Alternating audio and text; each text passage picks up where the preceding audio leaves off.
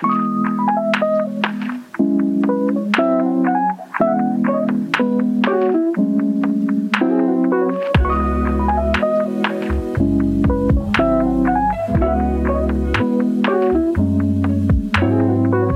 everybody. Welcome to Well, This Isn't Normal. My name is Sara Benincasa. If you are interested, you can find me at Sara J. Benincasa on Instagram and on Twitter.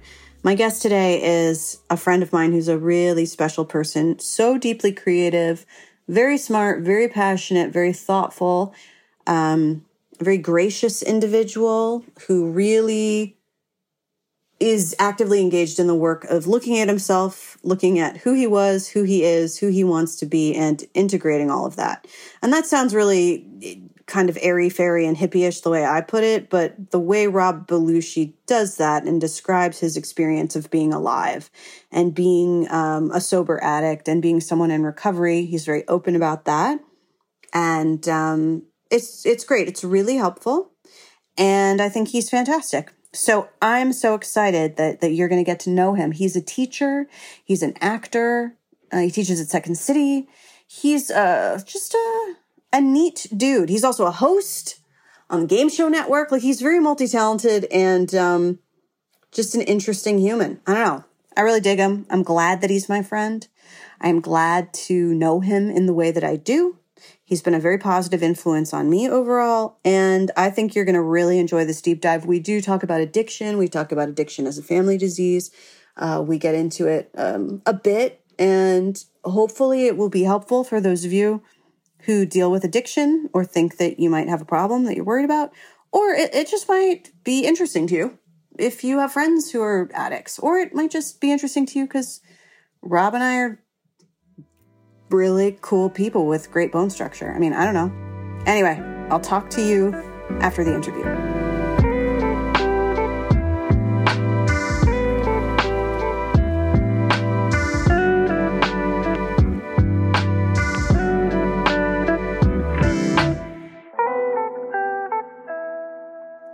Well, this isn't normal audience. I'm here with my friend who's a actor, comedian, host, teacher, pizza man, home, homeowner, like multiple times over, I feel like, uh, real estate genius, and just good person, Rob Belushi.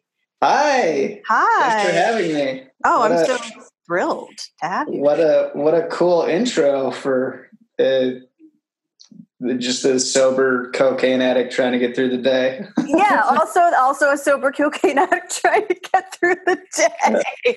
I am I am perpetually like so impressed by the the breadth of what you do. I you know, I mean, I love you as my friend and you've been a wonderful influence in my life in various ways, but one thing I find um among the many things I think we probably have in common is the need to stay active uh, in in multiple ways not just like you you're you're good at a bunch of things. You're kind of a polymath in my opinion.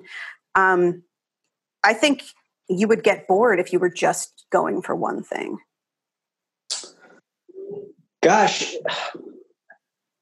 you know, um, I I don't know. Like, I guess you know, like I listen to podcasts, and you know, anyone who's on social media is like mindset, mindset, mindset, and like my I don't really do that kind of stuff like mindset when I, I, I really have good days and bad days. And um, you know one thing i am really in danger of doing often is like getting too far ahead and getting overwhelmed and then catastrophizing the entire future. So that that happens to me a lot. And the thing that i do to kind of um, battle that is just to do what's in front of me all the time. So, like people who know me or have to deal with me pretty well, that can kind of be annoying because I have to take t- care of tasks right away. And I think that has to do with like anxiety. Like I'll lay in bed and think about things that I can control that I haven't put away, um, and it'll keep me up. But it, it's also a way for me to kind of, and these are from small tasks to you know larger researching whatever to reading or working out you know what, whatever I, I, just try to do do do things every day um, sometimes I, am not really bored that often like i was an only child and um, I, I, always kind of just had to entertain myself and uh, so I, I, read a lot and i watch a lot of tv and um, but um, I'm also an actor who works occasionally. Um, so often I have to do other things for um, in- income. And um, th- that kind of motivates some of my other uh, motions, I guess. Well, it makes sense. I mean, one of my books is called "Real Artists Have Day Jobs," and so, I love it. I love uh, that. And yeah. you have you you you are a host on a Polly, are you throwing up while I'm on? Okay, well that's a first. I'm not editing it out. By the way, my no, cat, my cat just my, casually. My dog wants to leave the room too. So oh my gosh! Uh, Jenna and Caroline are the editors at Spoke Media. Jenna and Caroline, if you're listening, which you will be, don't edit this out. Let the people know. Let the people know that Rob's dog was like, "I'm out of here," and my cat was like, "I'm going to scratch and then puke." So we're good. I mean, this is this is the stuff of life right now, right? Like having a chat, and I, have done. Um, I've just done one live hit. No, I've done two live hits since this all started. One was um, a live interview on WNYC with Allison Stewart, who used to be cool. an News host and who yeah. has done a lot of great journalism since. And Allison's great. And I was so nervous and excited that I hit I hit, first of all, I had my phone on speaker, which you're never supposed to do on a radio interview, which I know. I used to host and produce radio. And I just was so excited that I forgot. And then um, I hit the mute button and then I hit the hang up button in the middle of my interview. So oh, I had to call back in. They were really sweet about it. And it was just funny. And I think, like, um, hopefully, hopefully silly and humanizing uh, for anyone listening who is under the very mistaken impression that just because you're interviewed uh, uh, about being a performer or a writer or whatever that like you have your shit together. I think everybody knows that's not true, but just in case, hopefully it was enchanting and whimsical to people. the other live hit was BuzzFeed News, and uh, nobody like everything was okay. It was fine. Well, you are um, super high functioning and uh, profoundly prolific person. So when you talk about your perceived failings, I think it's pretty cool to hear about because, you know, I, I know that often we all feel like just we're held together with like used masking tape, but what other people see, you know, like my view of you is an incredibly motivated and energetic creator and um, so you know, if you blow it on a couple buttons, who cares?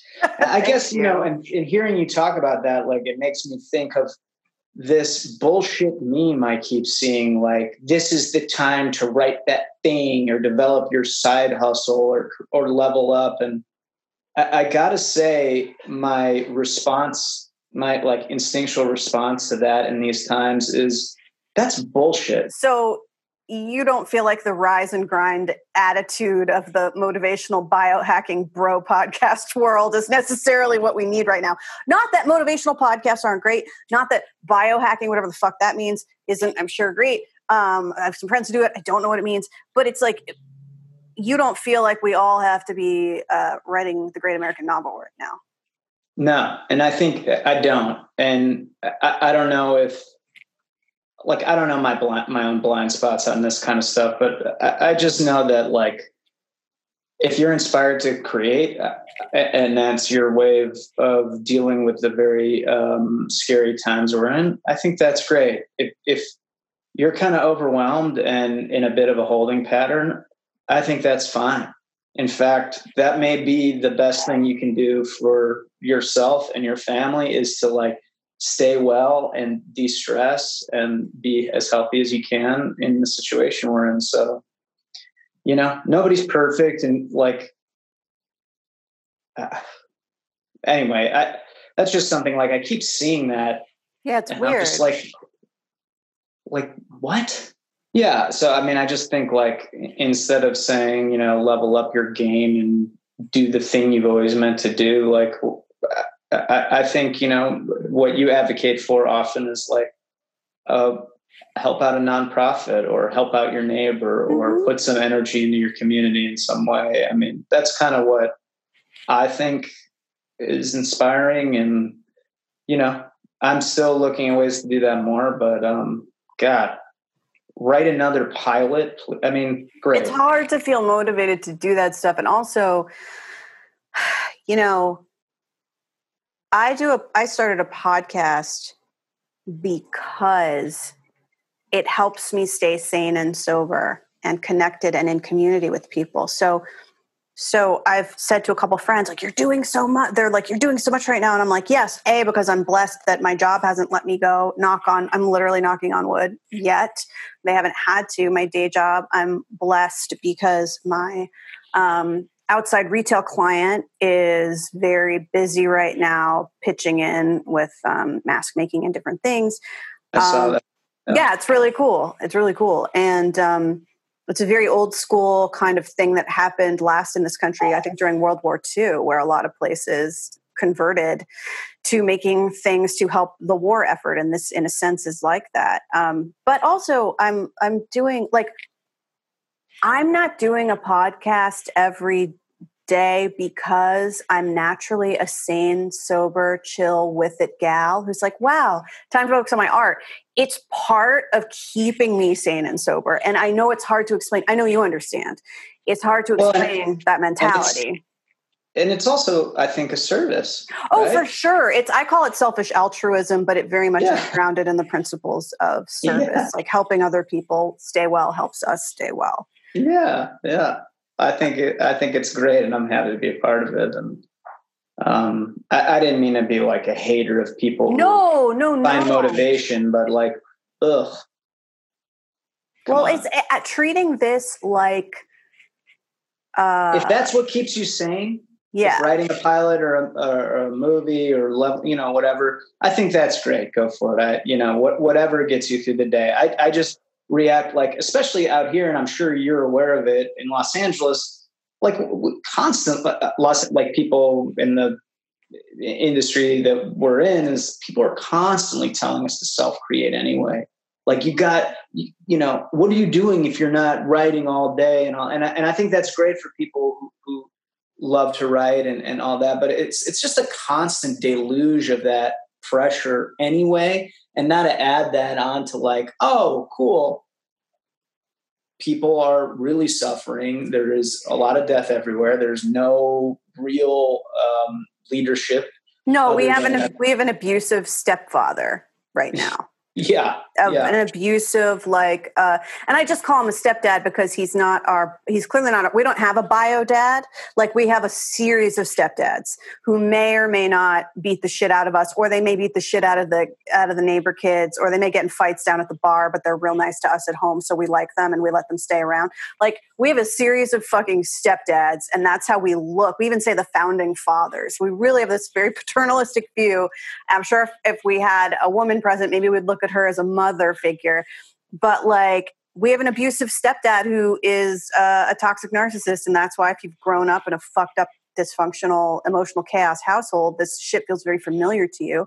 Um, yeah. not, not that I've thought about it or that I'm angry, but no, no, we don't, we don't very have, we don't have steady leadership right now. So we're having to do it ourselves. And some of us, you know, for various reasons, have a toolkit that either we were taught as children by parents who set correct boundaries and educated us, or grandparents or whoever, um, or we came to it through therapy, we came to it through recovery, we came to it through finding meaning in military service and whatever it may be. Um, we, we came to that, we've acquired a toolkit that we're able to apply now. And some people, uh, some people don't and so they're just acquiring them now especially some young people and that's really amazing but it's terrifying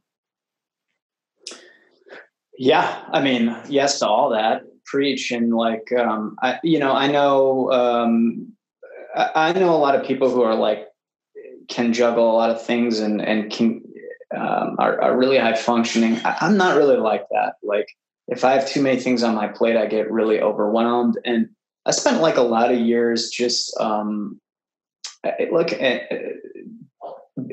feeling like uh, a loser because um, other people were better at like hacking multiple things at once than I was, and they knew every movie being made and every show being sold, and and like that just spins me out. And I know that like I'm a little older and I've been in recovery for a, little while, and um, you know, clean for 12 years, and I just I know myself now just to be like, I, if I keep it simple. Um, the the emotions stay manageable and my like serenity level is higher.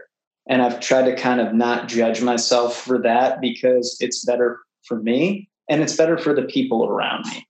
Um, so I guess that's one thing that I'm really kind of focusing on now is like I'm my news intake, which is usually really high.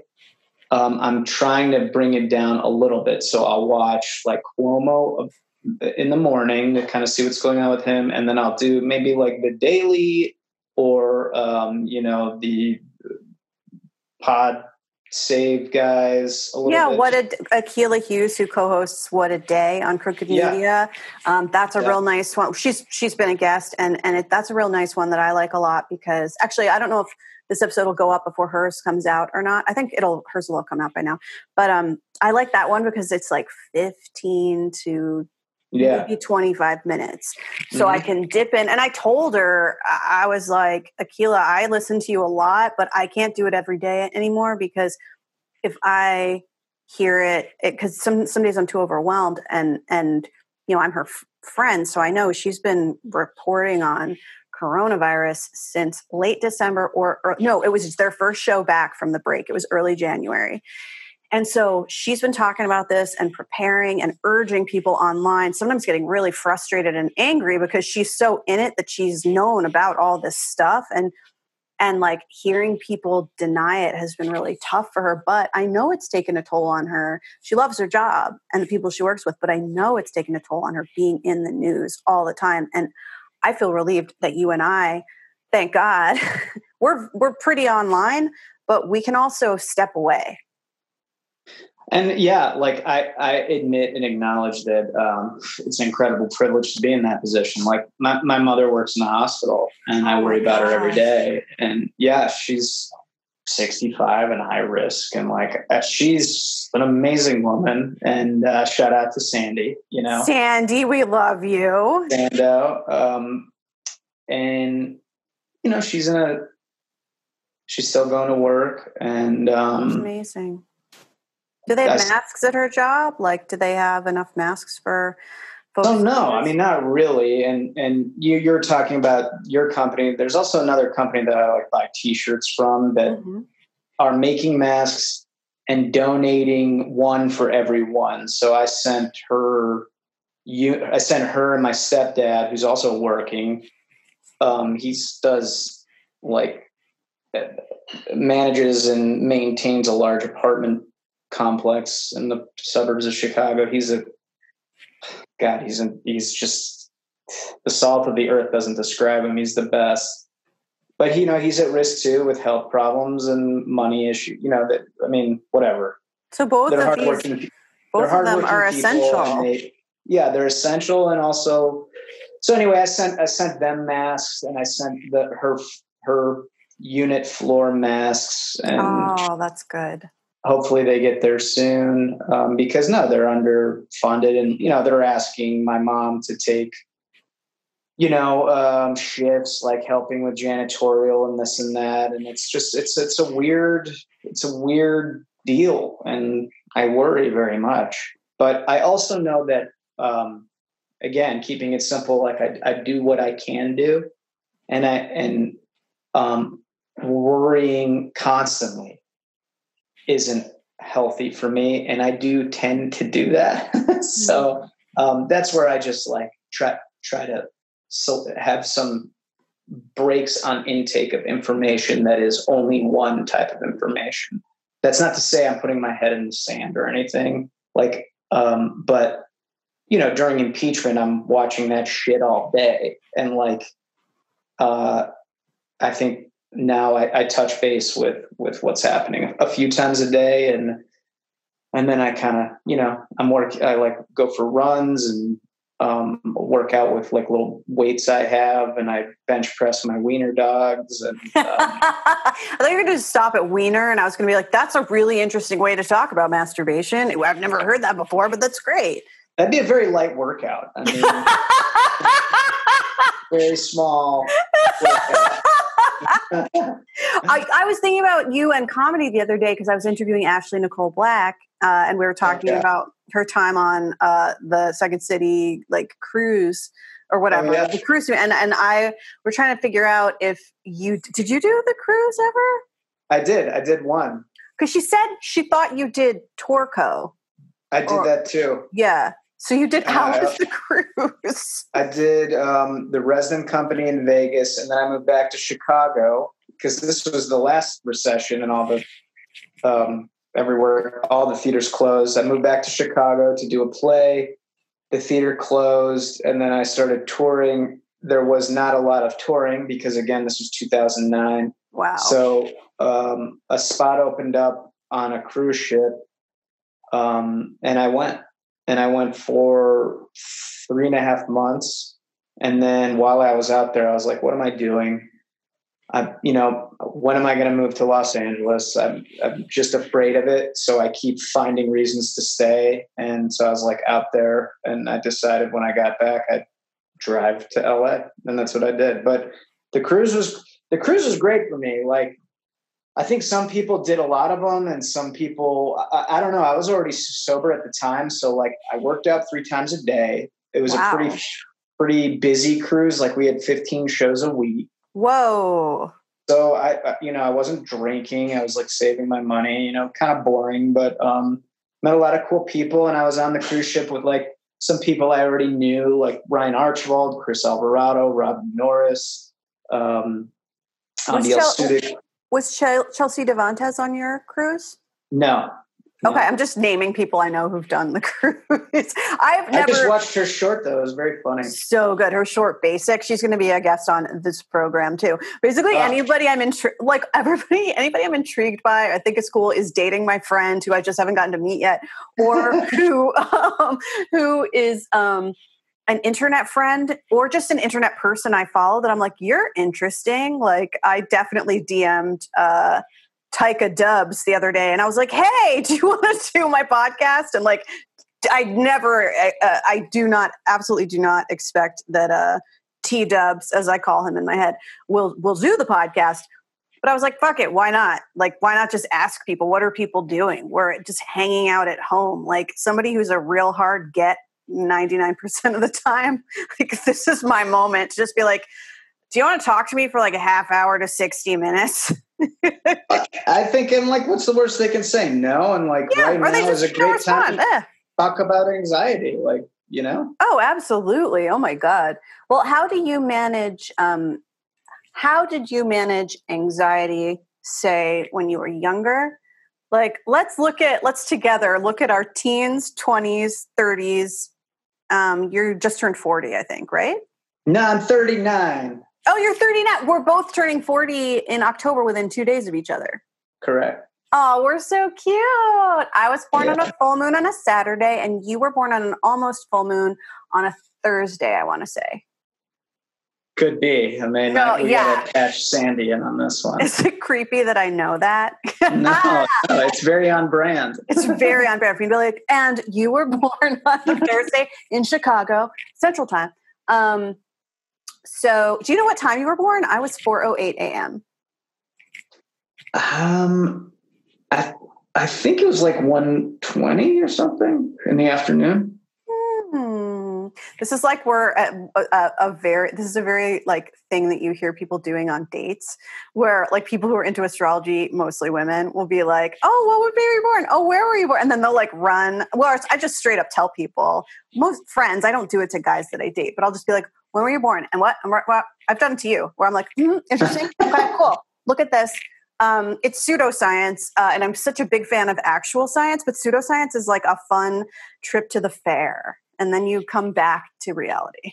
Hey, listen, you're not even the most um, like uh, you're not the most devoted to this discipline of people in my life. That my I had a sobriety counselor when I was 15, and we still are very much like involved. I still deal with her all the time. She has a a um, not for profit called Angels at Risk, which um, I'm a part of, and we go in and we like we talk to at risk youth. We uh, it's very much about prevention in, in LA high schools and stuff. And she's the head of that program, so we still and she still calls me like four times a week to check in, and and and like we'll say, well, yeah, Robert, but you got like rattle off a bunch of weird i don't i'm like so what does that mean? And she's like she's well, like well you're on a cusp with you're on a cusp with libra so this is obviously happening right now. No it is so so much more complicated and, and like wormhole. I'm like susie that uh, she's like oh robert. You know she's look she saved my life and she's the best and her work is great. And i if she's unintelligible to me when she's discussing my emotional traumas as as an arc of zodiological reasoning, that's fine with me. I want to be her friend and just talk to her about this all day. you should. You I would love would her. we would love each other. I feel like. Yeah, she's amazing. She's an amazing person. Well, sometimes on this this journey of of uh, getting better, um, we do find people definitely who function as mentors. We get to be mentors to people, which is really exciting.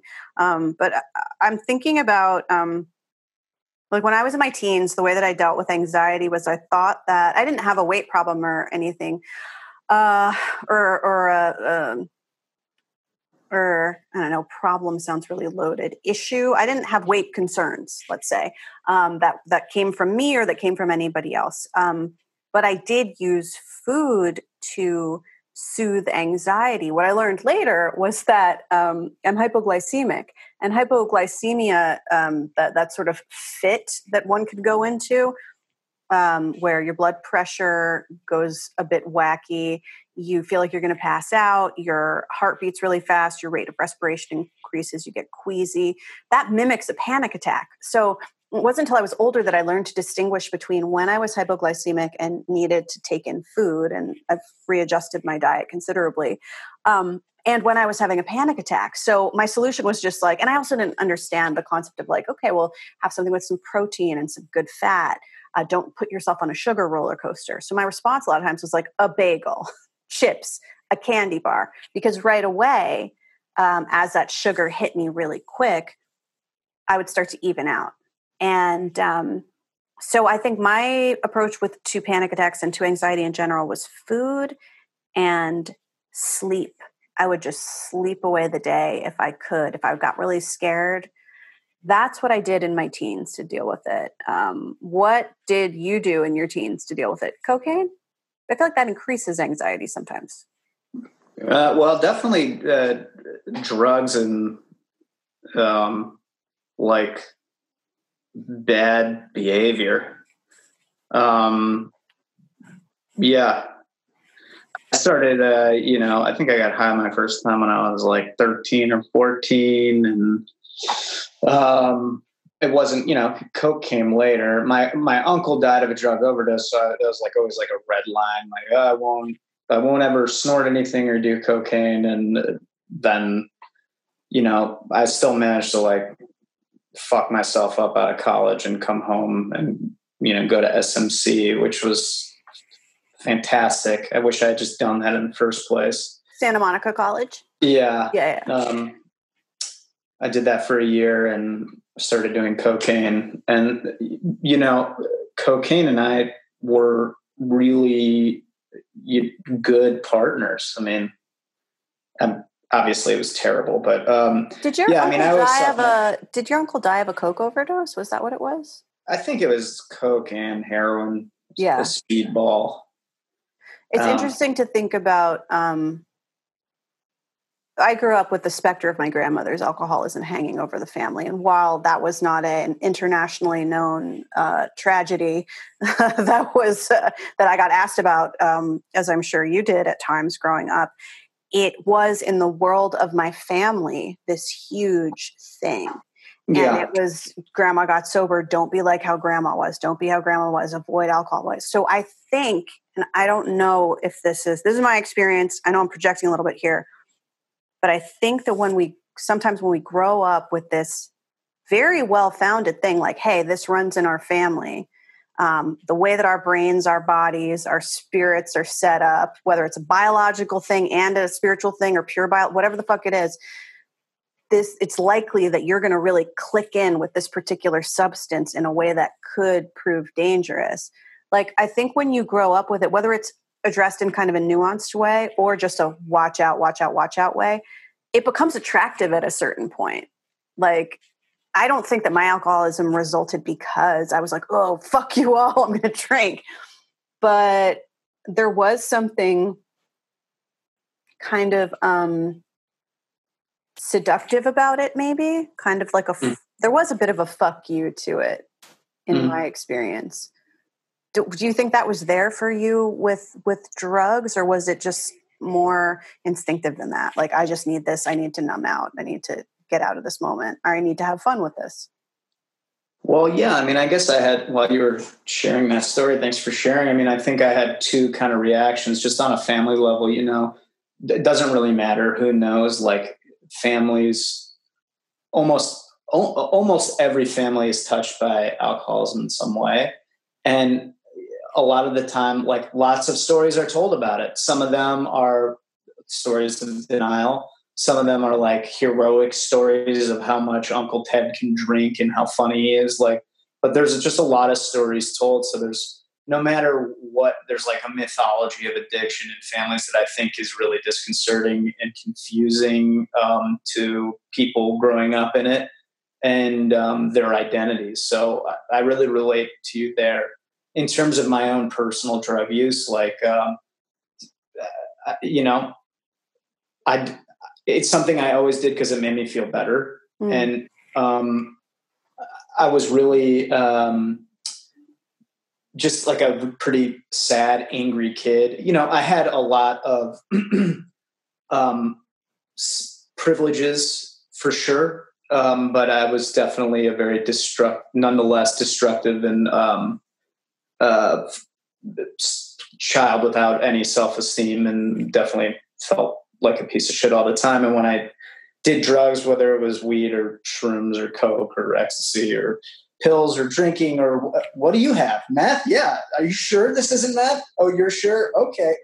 Gosh, this feels like a meth high. I'll do more. Um, whatever, whatever it is, you know, it made me feel better. And I think you know, I heard someone share about this once. Like they think drugs because they they think when they were young they they might have you know killed themselves if they didn't have some way to numb the pain they were in, and then it stopped working for them. And I I, I don't know if that's exactly my case, but I, I do relate to it that um, I, I really needed help, um, and things were pretty too crazy for me to handle on my own, and um, I would have been probably even more destructive with self harm if I didn't have some type of numbing yeah. capability and it was something that was mine that wasn't controlled by my like very aggressive narcissistic dad or my mom who was like a wonderful woman but also you know dealing with a lot of her own emotions and they were you know two young actors who had a kid and like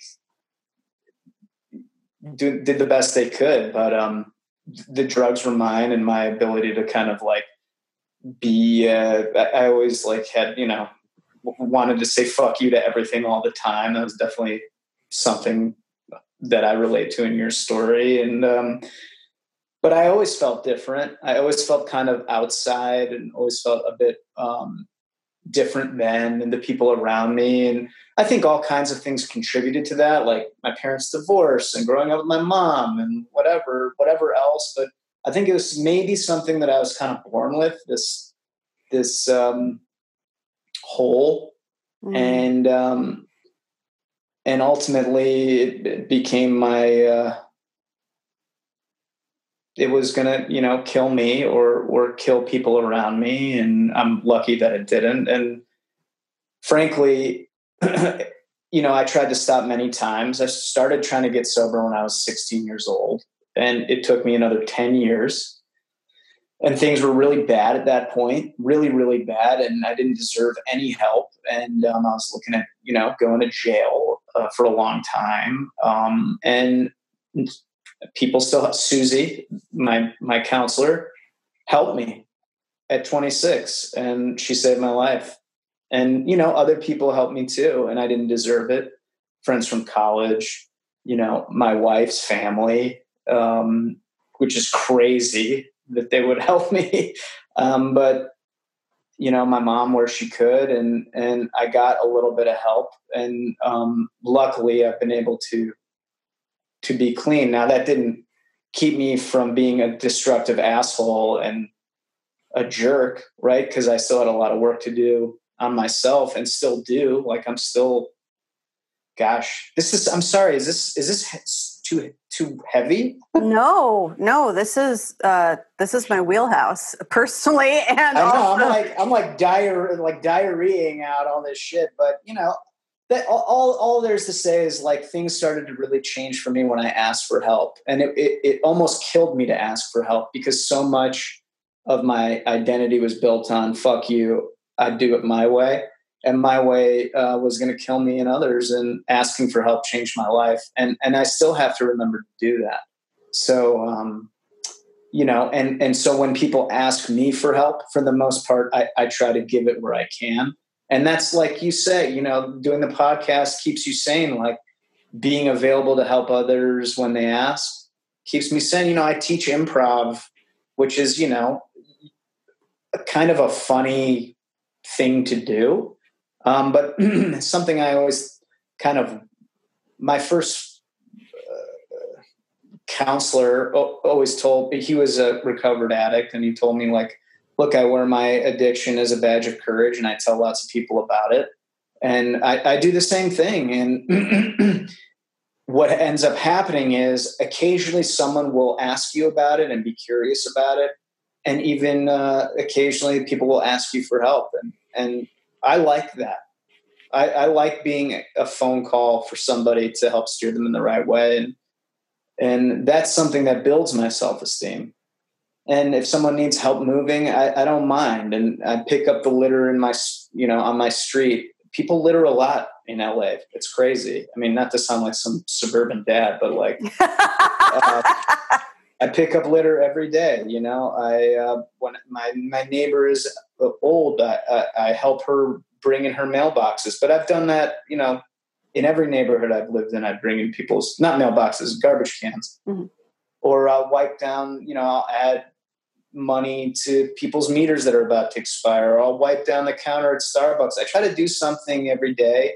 And um, when you can't, like, I'll just pay attention to my dogs a little more and talk to them a little bit if that's all I can do. You know, I mean, it's, you know, one thing that is crazy is like, even on this scale that I, which admittedly is small, um, I work, uh, I volunteer sometimes with the uh, LGBT Center, the Leadership Lab, and like these are people that are amazing and so good at what they do and it is their their work but it is a selfless endeavor.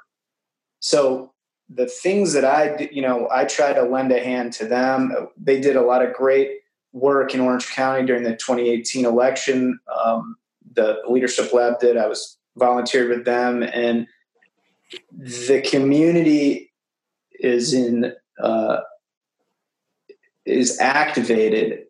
They have you know it's a smaller political arm but it's that's also something i'm very like proud of to help and also like really grateful that they accepted me um, as part of you know yeah because you're a, you're a cisgender uh, uh, straight white dude if i may and right. um, the fact i'm sure they were at once grateful for your help and may have been a little like, who's this guy? What's the deal? You know, because not at all. They were. I mean, uh, and they should be because I'm a fucking creep. No, you're not a fucking. Uh, what I'm saying is that when people, because I love the LA LGBTQ Center, it's fantastic, and they run residences that are temporary mm. and ones more that are more permanent. They do so much healthcare outreach, but it's a you've got so much healthcare. A lot. Of, it's a very diverse community of a lot of folks from ages zero to in their 90s many of whom have suffered a lot at the hands of, of straight straight cis people in their families.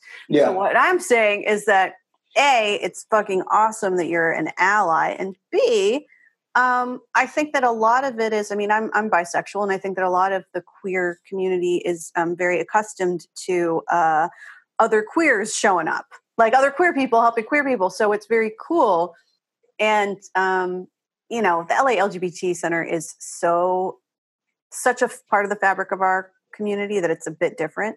But you know if if i if i was going to guess where my friend who even is like a very open-minded progressive dude but a you know straight guy like i wouldn't necessarily be like oh definitely he's at the la lgbtq center. A lot of times that you see you know you'll see parents of queer kids volunteering or you'll see but i just think it's so cool that somebody who um, obviously has a lot of friends and students and I'm sure family who are queer and who just gives a shit.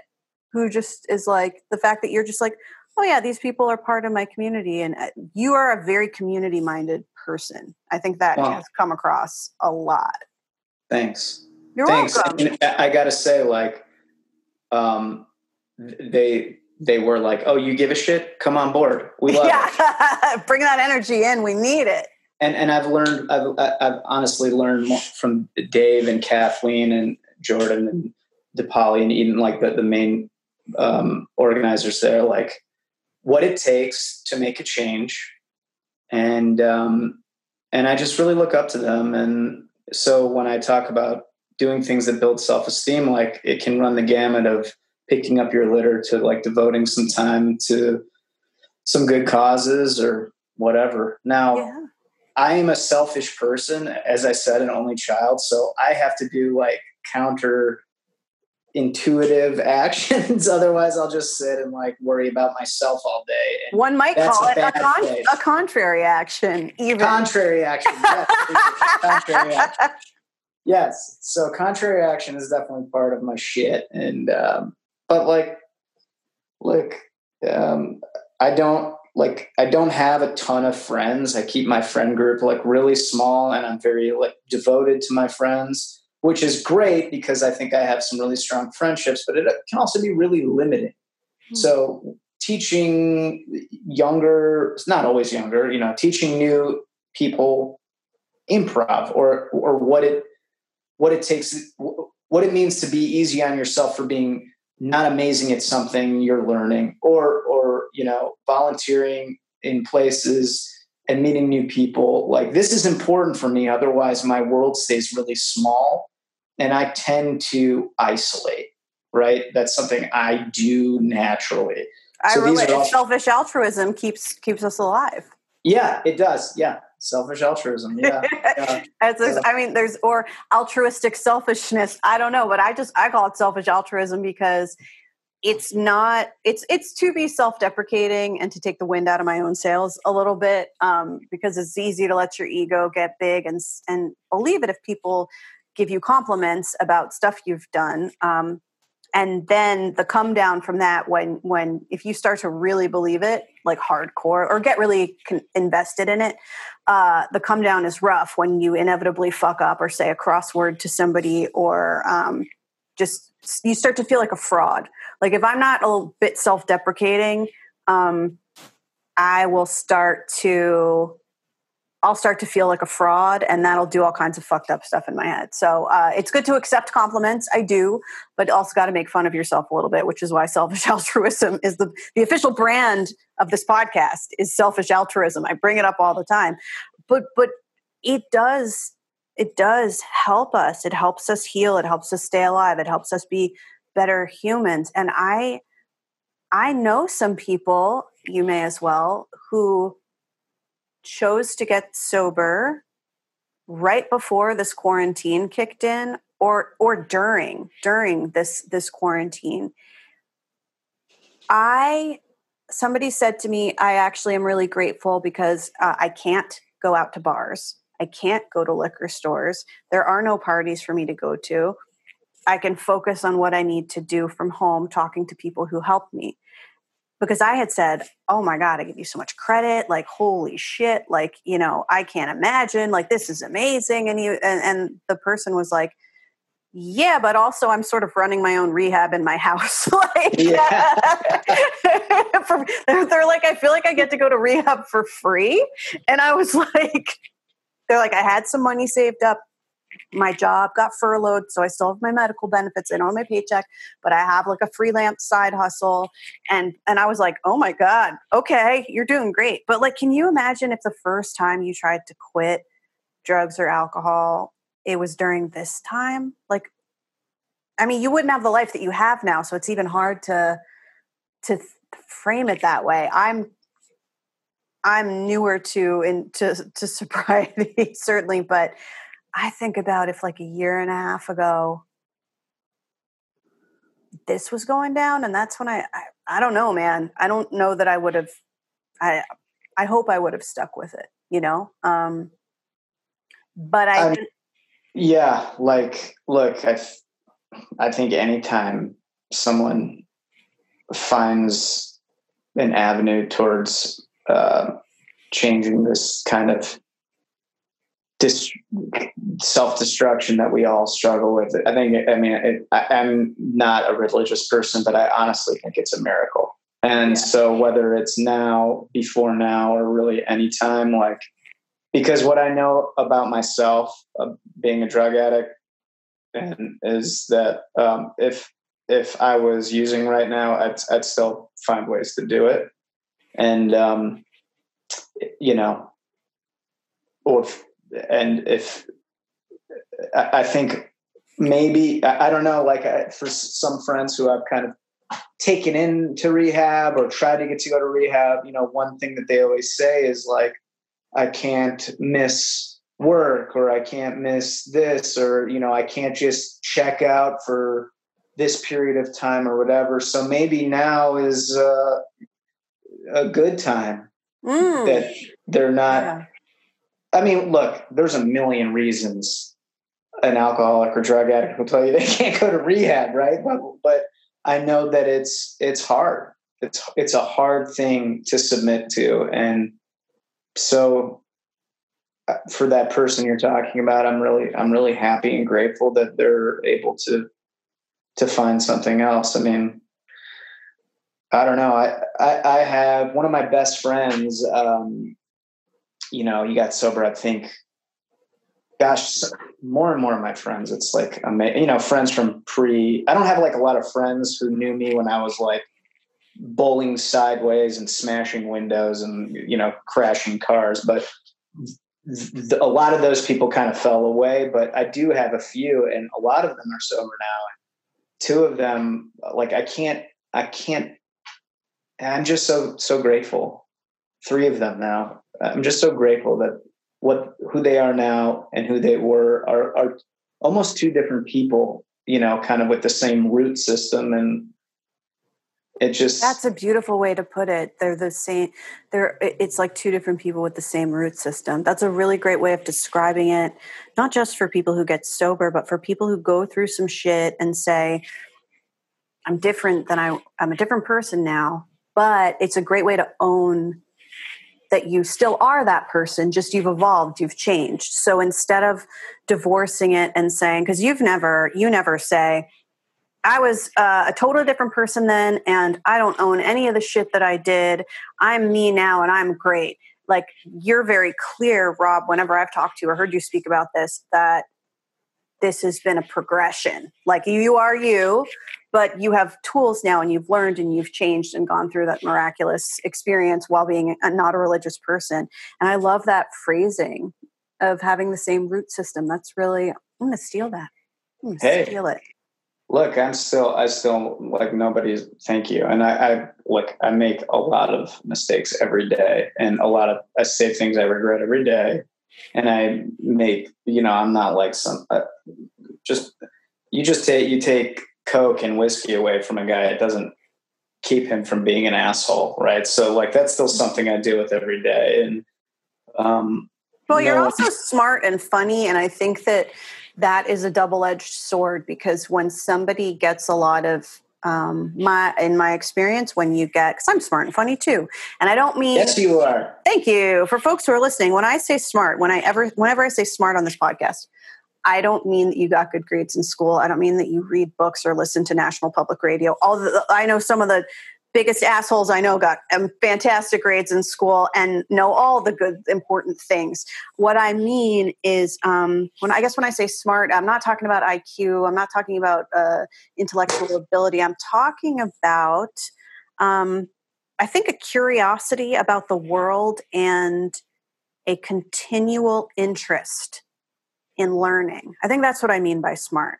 Um, and because then you keep you keep growing and then funny is just fucking funny so we are both smart and funny but when you're smart and funny I don't know if I'm proving my funny in this conversation. Well, that's the point. That's not the point like of this. And... People can watch you on a, a, TV, like I feel like every day, or they can see a film or go see videos of stuff you've done. Like they can get the funny. You're not here to be funny, unless you want okay. to be funny, which is fine. Thank you. Thank you. Yeah, you're welcome. I talked to the booker, who's me, and they don't need to be funny. Uh, that, you okay, know, this, this is a this podcast is a place to have conversations about how we're dealing with all this shit. And in talking to, just the other day, I talked to Alex Berg, who's the hostess uh, with the mostess of a BuzzFeed News morning show called AM to DM. And she Very cool. to me that the people, usually when she has people on, you know, they come into the studio, they've got their glam squad, they've got publicists watching. Um, you've done a ton of, you know, publicity for your show, you know, like there's always people now people are zooming in from home and she said that there are these people who are so good at talking points and everything and she said as a journalist it's actually in a in a strange way some of the best conversations she's ever had in her job because people are more vulnerable and people have been are feeling more willing to talk about real stuff beyond just the talking points for their movie and that's that's the point of this podcast um, which is going to have to have these real conversations. Uh, and, and I thank you for you know being here and doing this. Well, what I was going to say was that when you're smart and funny, and people go, "Oh my gosh, you're so funny," you're so smart. When, you, when we get those pats and likes and um, you know whatever your thing is, if you're a like super hot girl and and your whole life people only are like, "You're so beautiful, you're so beautiful, you're so beautiful. Look how sexy you are." You just go in that direction always. You go in the direction of the good feeling, but that can be a that can be kind of an addiction of its own and oh my gosh you can use it as a weapon and when it comes yeah. to smart and funny that can turn into um witty, people pleasing yeah it can be people pleasing it can be manipulation it can also be nasty like i could see you being a fucking dick if you're really hurt and mad at somebody yeah. because you're really smart and really funny and really quick and you're literally professionally trained to come up with shit on the spot to get a reaction. And like that's kind of a lot. And so I can imagine when you were using and before you had training in taking a pause or whatever, like you probably were really great at winning arguments. Maybe you still are. I don't know. And, you know, we can hurt a lot of. I know that I've said some fucked up shit. And I'm not even talking about when I was drunk. Like yeah. before I went, I hung out with people who, and, and I'm an addiction therapist and others in my life who have taught me to take a breath, a literal physical breath before I respond. Uh, I said nasty shit on the fly all the time, and I like to think of myself as a nice person, but the reality uh, was was not that. Yeah, no, I mean, um, I'm always uh, astonished after the fact of the amount of damage I can do in a small amount of time. And, um, you know, a lot of the last years has been trying to repair that and also repair the new damage that I do. And um, so, yeah, your words are, are well taken. And, um, but people speak really highly of you, by the way. Like I, that right? before we became friends, um, or we were becoming friends, and I, I generally, if I'm becoming friends with somebody with whom I have common friends, I will ask friends in common or acquaintances in common, be like, "Hey, do you know this person?" Um, just because it has well, I think that's just normal, you know? Like, I think if we all just lived in a small town and I happened to meet Sally at the store one day and found out that Sally's sister in law was Josephina, I'd be like, hey, Josephina, first of all, you're named after an American Girl doll, Josefina. Second of all, what do you think of Sal? I met Sally, you know? So I think it was, I don't know if it was Tony Mendoza or who Well, from somebody from Chicago comedy. You you all the Chicago comedy people are like a weird mafia where you just sort of like take like a dart and throw it at like a pair of stained sweatpants on a wall that's emblazoned with all your names and it and it hits somebody and then you're like oh cool like ben cedar or like whoever like just Yeah. there's a million people whose names i could list. Do you know so and so and they'll be like oh yeah. And you're like okay cool. So and i love i love chicago and, and, and chicago people generally when i meet i meet people all the time in la from all over the world. And if they're from chicago they go to the top of the i'd probably hang out with you list um, just because they tend to be uh, just cool.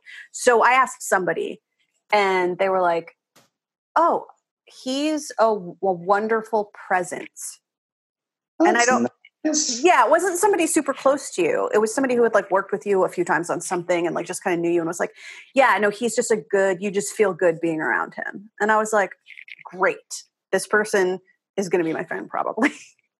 Well, thank you. That makes me feel really good because in my mind, I'm always like the world's sketchiest douchebag hanging out at Big City Tap at 4 a.m. at the corner of Sheffield and Belmont. You know, like I feel like I've made out in the snow outside there. Like every trip I've ever had to Chicago has involved some kind of like debauchery. Like yeah, some I'm sure you've like- been there. A hundred percent. I'm just like I, every. I, you know, I've never been there since I've stopped drinking. That place is a magnet for people like us. ah, so many times. I just you know, coming up in stand up, you have this thing about improvisers where you're like, fuck them. What they're playing games, okay, and then you get to know them and you're friends with them, and also they're the ones who get work. And then you're like, oh shit. And then like probably you take improv. I never did because I was too scared of it. But like you know, you end up performing at at. I've done.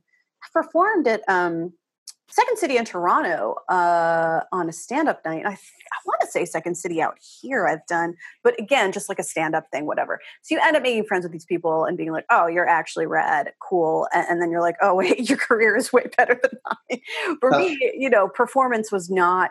I, I like performing. Uh, I I act like twice a year, but um, that was not my background. I was always I wanted to write books and. Um, and you know now like scripts and stuff but uh, i came to really enjoy improvisers because like you guys are trained to make eye contact and listen which is not really what we learn in the stand-up world. I, I had to learn that elsewhere. I also feel Yeah. like i've had a lot of really like i was thinking the other day i mean you know now i have like memories where i'm like from when I was drinking, uh, where uh, somebody will be like, "Remember when this happened?" And I'm like, "I don't." And it, even I don't. I I wasn't, d- a, but I wasn't a blackout Years of that shit. Like, hey Yeah. man, we used to hang out a lot. I'm like, really?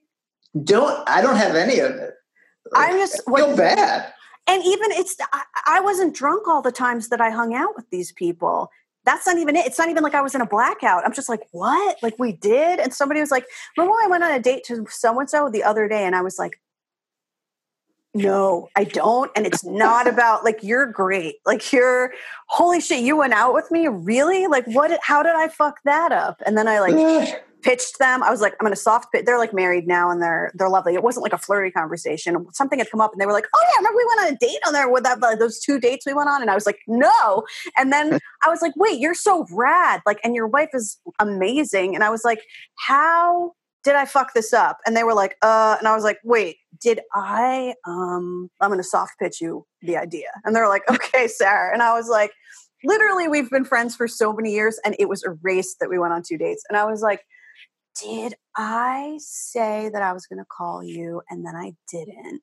And then I just like cut you dead when I saw you, like ignored you like you weren't there repeatedly because I had decided in my mind that you were the person who owed me a phone call. And then we had a conversation about it later and I laughed and apologized. And they were like, yes. And I was like, great, that's good. That sounds like something I would do. Yeah. also on brand. Very on brand. I was like, oh, all right. Um, another time, I, there was somebody who I remembered. This is also recent. Somebody who I remember dating, who was like, "Do you remember?" and like repeated to me some like sexy thing that we did. Also, totally consensual, totally sober. Right? I had no memory of it, and I was like, "What?" We did? And they were like, yeah. And I was like, was it rad? And they were like, yeah, it was awesome. How do you not remember that? And I was like, yo, it's not about you. Like, it's for sure about me Ah. like just like that's weird and the only way i can deal with that is to is to laugh about it and like yeah and then i'll talk to i talked to my shrink about it i was like why did that happen? I wasn't drunk and she was like well Sara let me explain to you how addiction affects the brain and let's talk about trauma and gaps in the brain and remember when you read that part in the body keeps the score and you said wow that's so amazing that must be really difficult that's exactly what is ha- what you just described back to me and i was like oh, Kate, that was real. Wow. Yeah. I'm just like I'm just sharing with it. It's just chat hour, by the way. This, this I get it. Secrecy chat. I'm, I'm done. To, I'm done fucking chat. I do love you, a little chat. Do you have moments though? I mean, obviously, you don't have to give the details that I just did. Um, shout out to friends who may have been involved in those stories who are listening to the podcast. Hey, if you're listening to the podcast and I made out with you in Chicago while drunk or had sex with you at a party, while probably people walked by, uh, hey, thanks for being a friend. But like, do you have do you have times that like where how do you manage that though? Like, do you do you like laugh about it? Do you get embarrassed? Do you get a feeling of trepidation? Like, oh shit, what is this person going to tell me I did? Oh fuck.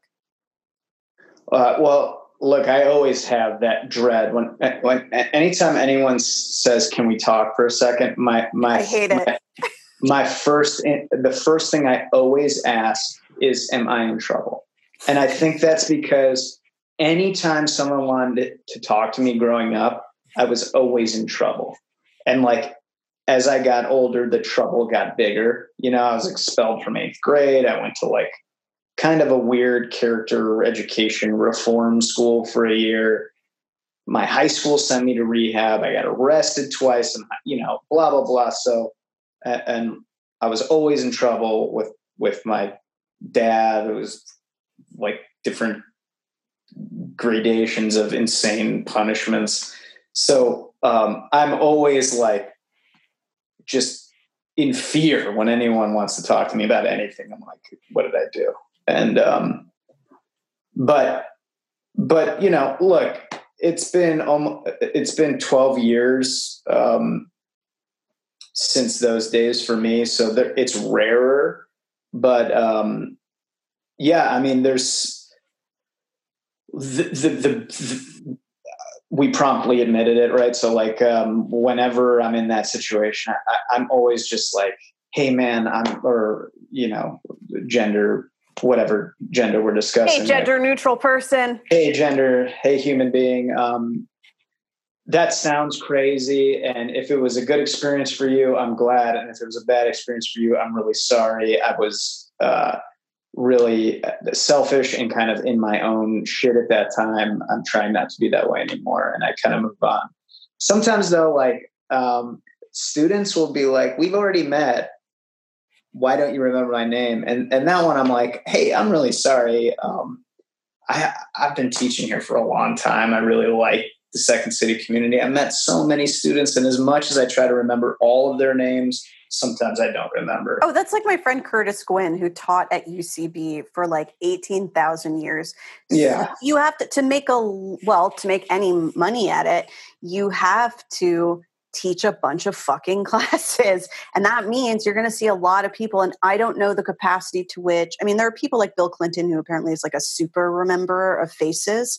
Um, I have uh, mild to moderate face blindness. So uh, that that's my nightmare. Um, that would be my nightmare. But like any human being can only probably has the capacity normally to remember a certain amount of faces. There's no way you're going to remember everybody.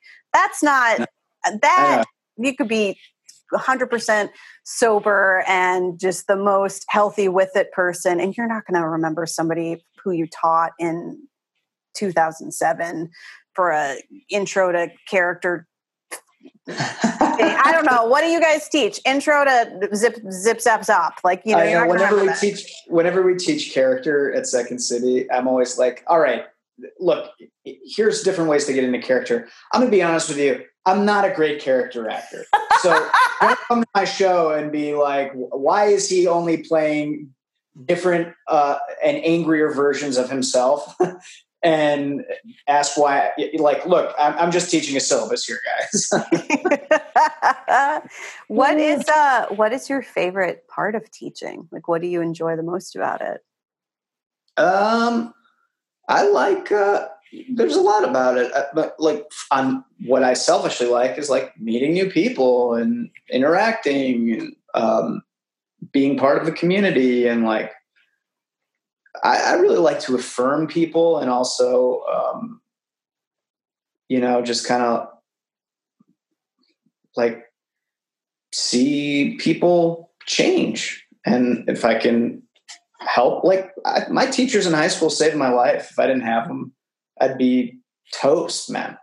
So um, I think I love teachers. I like being a teacher, and some students are, you know, um, can be there's a very small percentage of like assholes, but generally it's just people who are like hitting their own obstacles without knowing it and you know it's improv is such like a stupid thing but also like such a um, kind of transcendental thing and it's kind of hard to marry the level of importance you put on it with like uh, what you're doing in there. So I like to like teach people to like take it easy on themselves, make fun of themselves.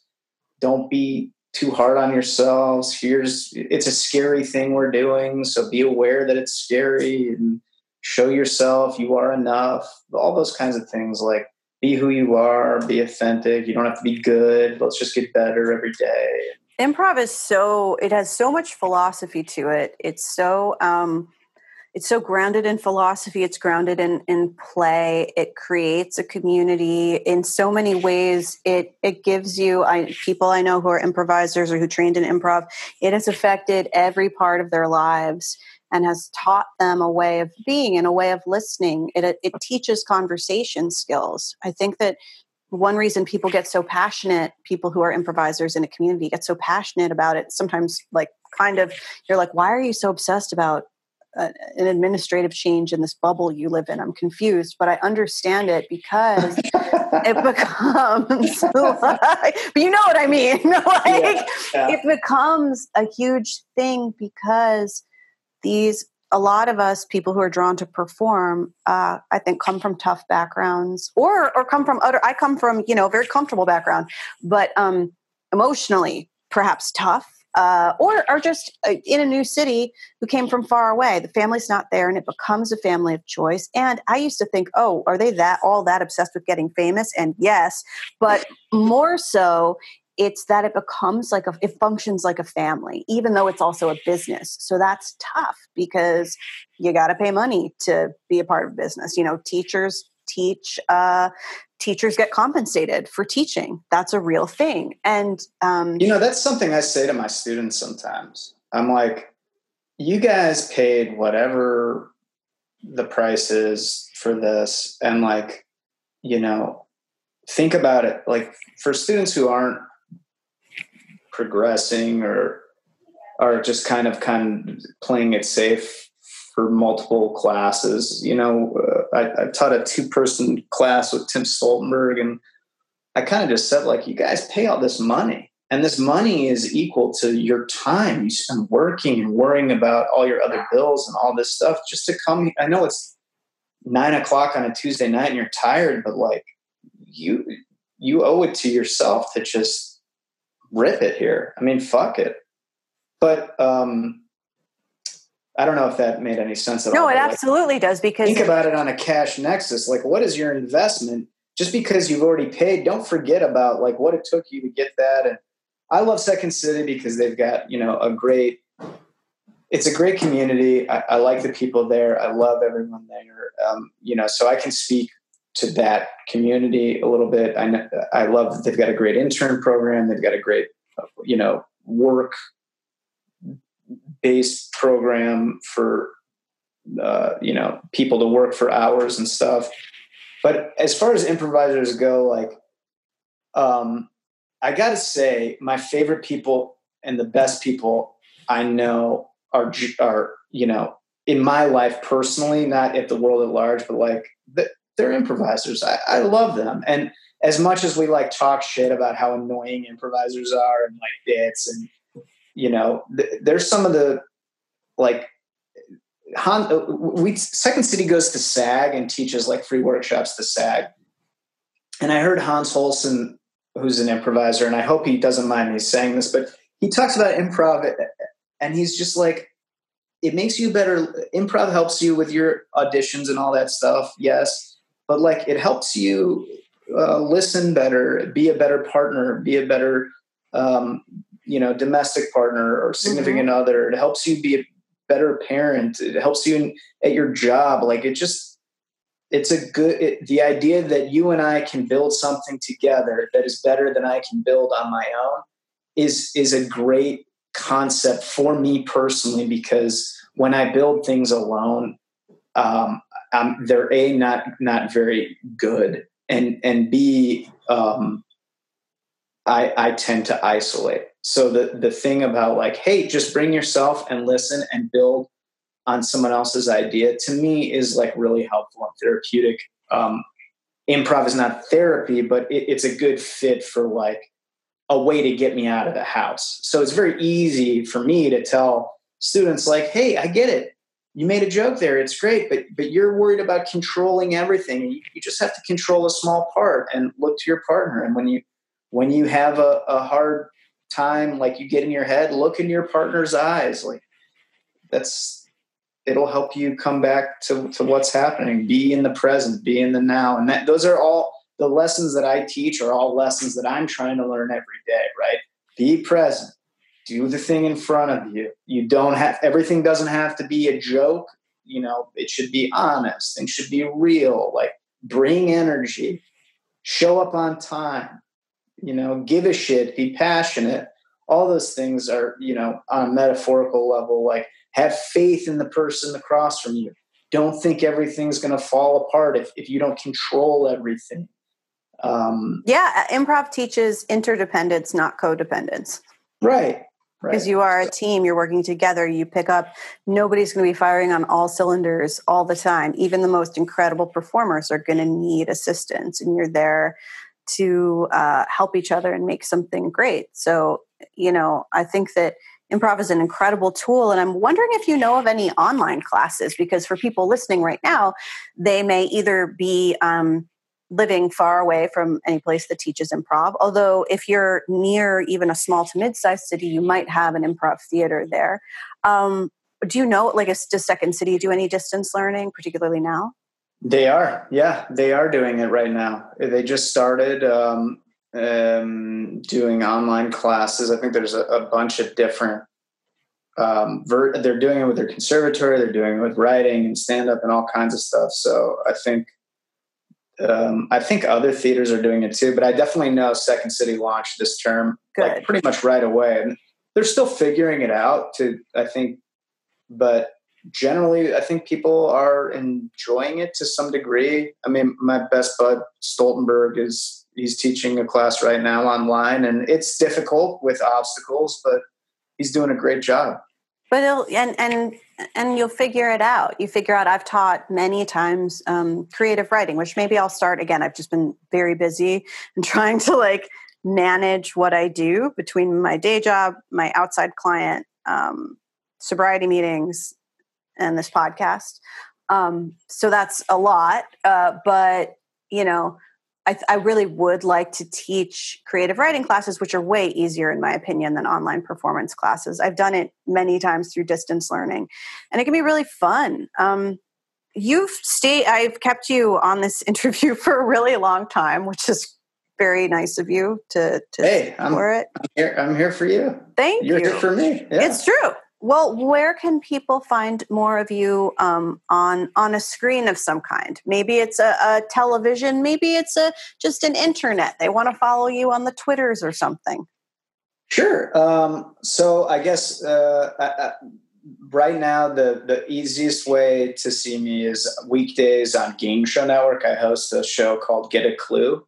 You, I saw you tweeted something the other day where you were like, "It feels especially great to be giving away money these days." So we're doing a new show where I shoot it from my house called Daily Draw, and you Ooh. just go to GameShowNetwork.com to um, enroll, and we're giving money away every day to people just at home, and um, it's a really fun thing. So that's separate than Get a Clue, but okay. we announce the winners during Get a Clue. And anyone, you don't have to have cable to to to enroll or anything. You just go to GameShowNetwork.com. 250 bucks every day, $500 on Friday, um, and we've we've just started. We we start on Monday, I think. Um, so that's another cool thing that that we're doing. Um, and uh, I did awesome. a yeah. So that that's really. I mean, I did a short film that that is coming out through Screamfest. It's on Amazon Prime right now called Dylan. That we turning turned into a feature and. Um, you can check it out, Dylan. Um, oh, you guys are you guys also I because I saw the short. You turned it into a feature. Yeah, I mean, we it's work. It's in development, right? That's like awesome. everything else. But the script has been done and um, we've got some fun producers on it. So hopefully that you know we were looking for some good news, and then all this happened, so um, that's on pause. But um, yeah, get a clue right now is probably the best best way, and do the daily draw. And, and what's your Twitter or Instagram? Oh, uh, at Rob Belushi for both. Great. A lot of wiener dog pics on um, on the Instagram. Oh yeah, and you mentioned pizza. So Prime Pizza in Burbank. Um, I'm an investor in that. It's a great group of guys, a great bunch of restaurants. They're in, uh, on Fairfax and also Little Tokyo. They um, they are open and doing pickup and delivery. It's the best slice in LA. Um, they're maintaining almost almost 100% employment um, throughout this, and they are uh, giving away um, food for impacted LAUSD kids and their families right now. So, um, you know, if you if you are hungry for pizza and on, you know, in West Hollywood, Little Tokyo, or Burbank, Prime Pizza is a great place to go because we're giving a lot of food away to um, people who aren't getting their daily school lunches and, and meals like that. So.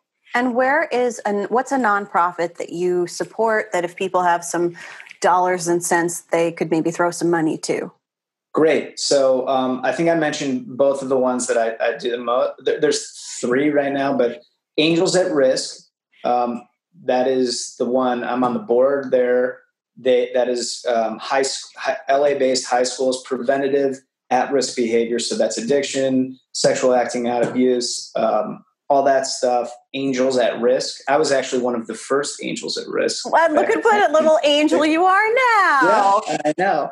So and that's that's run by Susie Spain. So Angels at Risk really needs money right now. That that would be great. Another one is the um, the the lab at LGBT Center, the mm-hmm. leadership lab at LGBT Center. Um, they are more of the political arm, and we we um, they and we have been canvassing. We just had a, a Zoom think tank yesterday. These are the, some of the best people in the world, um, and they're all about uh, motivating and what's their term? People who don't often vote, or oh yeah, um, maybe uninvolved, unenthusiastic voters or uninvolved voters or or occasional voters. Yeah, not regular voters. Often, sometimes people who you know are, are low income or don't have access. These and also you know fighting against Trump. Mm-hmm. Basically, mm-hmm. um, we had a huge success in uh, getting Dana Rohrabacher out in 2018. 80% of the people we talked to voted, which is That's a huge awesome. number. Yeah. Um, so that's the leadership lab at the LGBT Center. We could use dollars there. And then um, mental health of Oklahoma City is another place. Um, I'm trying to that's find. Awesome. You, you, can look on my Twitter to give money to. I, sorry to get the acronym wrong. It's MHOKC, I think. It's on my Twitter Twitter um, to to give money to the mental health workers and um, community of Oklahoma City. I'm looking it up uh, right now. It may be down a little bit. Uh, on this interweb, there are so many. Mental Health Association Oklahoma? Yeah, that's it. Okay, so Mental Health Association Oklahoma is mhaok.org. A- and let me just use my Jersey accent. Let's see. Thank you for um, boosting that signal on those three. Angels Oh. at Risk, Of course. LA, and the Leadership Lab at LGBT Mhm. Center. And uh, mhaok.org. That's awesome. Um, well, thank you so much, Rob. It means a Thank lot you. to me to have gotten to have you on this podcast. It made me feel so good that you even wanted to talk to me. So I appreciate it. Of course. Are you kidding? You're fat. You're fucking great. bye bye bye. bye.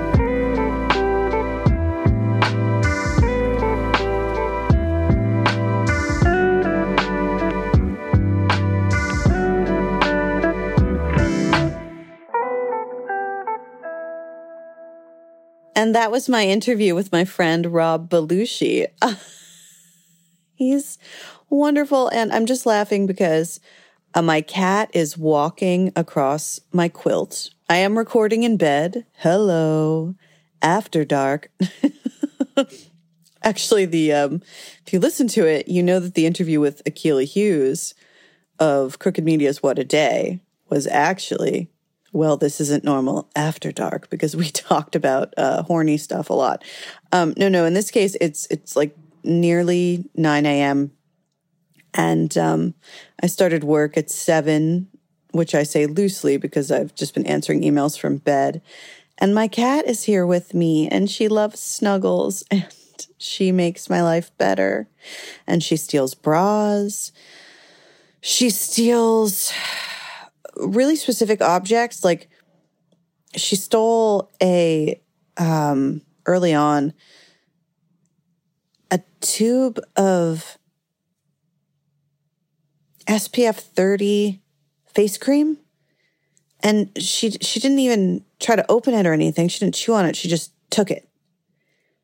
She's thieving and adorable and if you probably can't hear her purring in the background, but if you hear like rustling, that's just me being very unprofessional and petting my cat because I need some comfort in this moment. I'm pretty happy, but having a furry creature to love is very beautiful and very helpful.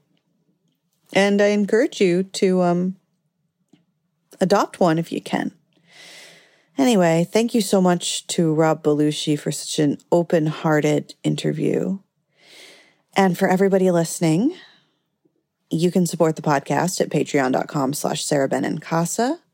Thank you to all the Patreon supporters. You can support the podcast by going to matrushka.com, M-A-T-R-U-S-H-K-A.com slash code slash Sara. That's S-A-R-A, matrushka.com slash code slash Sara. And shopping there, it'll get you 20% off everything except for masks, plus free shipping. And um, it's great. I get a commission on that and that's very cool. And the masks are only 10 bucks. So if you want to get a mask, they're reusable, they're rewashable, they're reversible. I'm going to wear a mask today. Um, actually, I am going to the uh, Los Angeles County Department of Health and University of Southern California COVID 19 antibodies study. Um, I was exposed to two people who later figured out they had COVID. And um, so, after alerting people with whom I had been in contact, just in case I had passed it on while being asymptomatic, um, you kind of didn't know what else to do with it other than that, because I, thank God, thus far anyway, uh, have not seemingly not contracted it.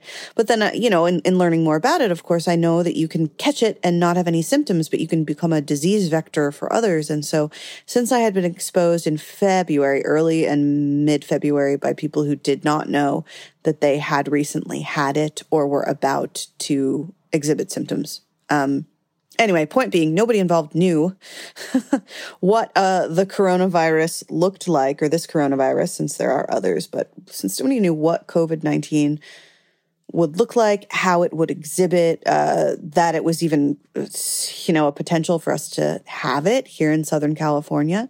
And we would have known if we had the benefit of our federal government disseminating information accurately. You know, a lot of lives would have been saved.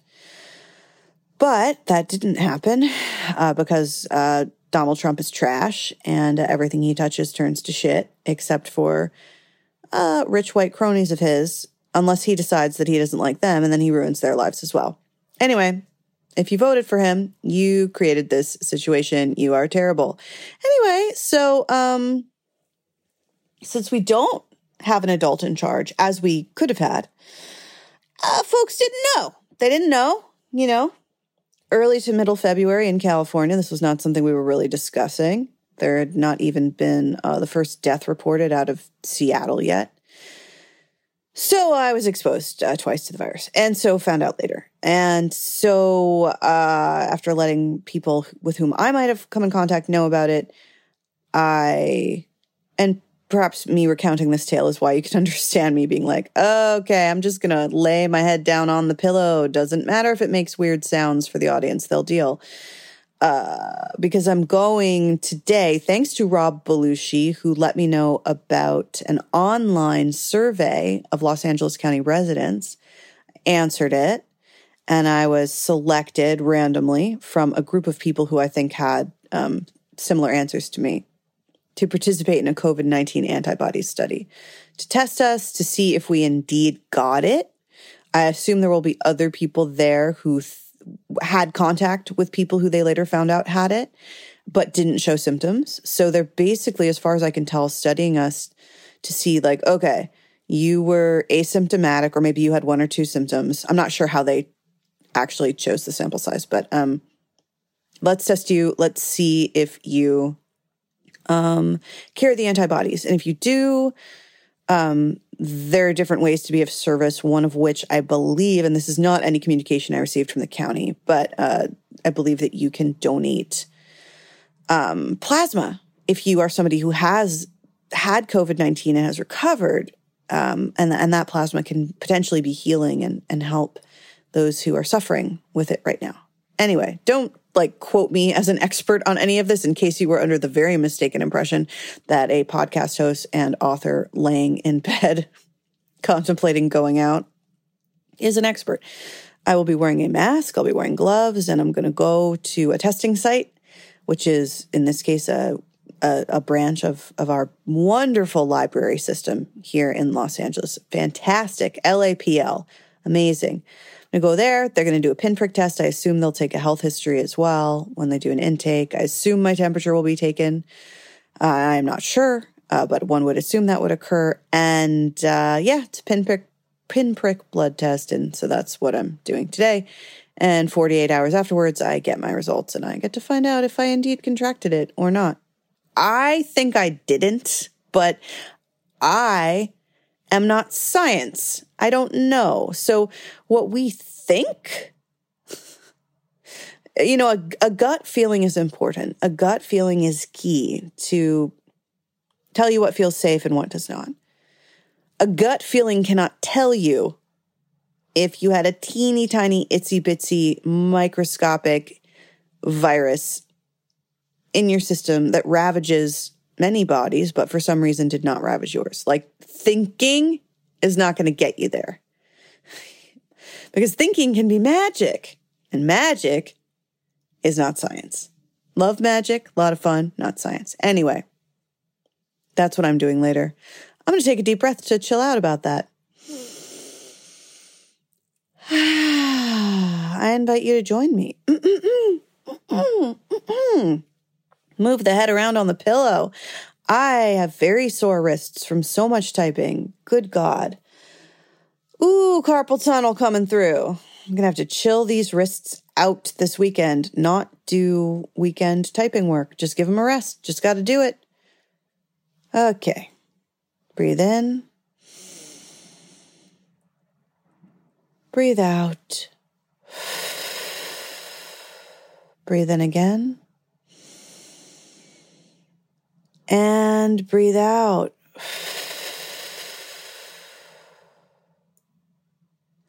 Let's set some boundaries around work, around emotional labor, around family time versus private time versus career time versus holy fuck, I'm filling out unemployment forms time versus holy fuck, I got a raise. I'm excited, but I feel guilty time versus freaking out time versus eating time. Let's lay some boundaries around all of these situations, which may or may not be hypothetical in your world. You get to have a moment to yourself. You get to have your own experience. I cannot emphasize that enough.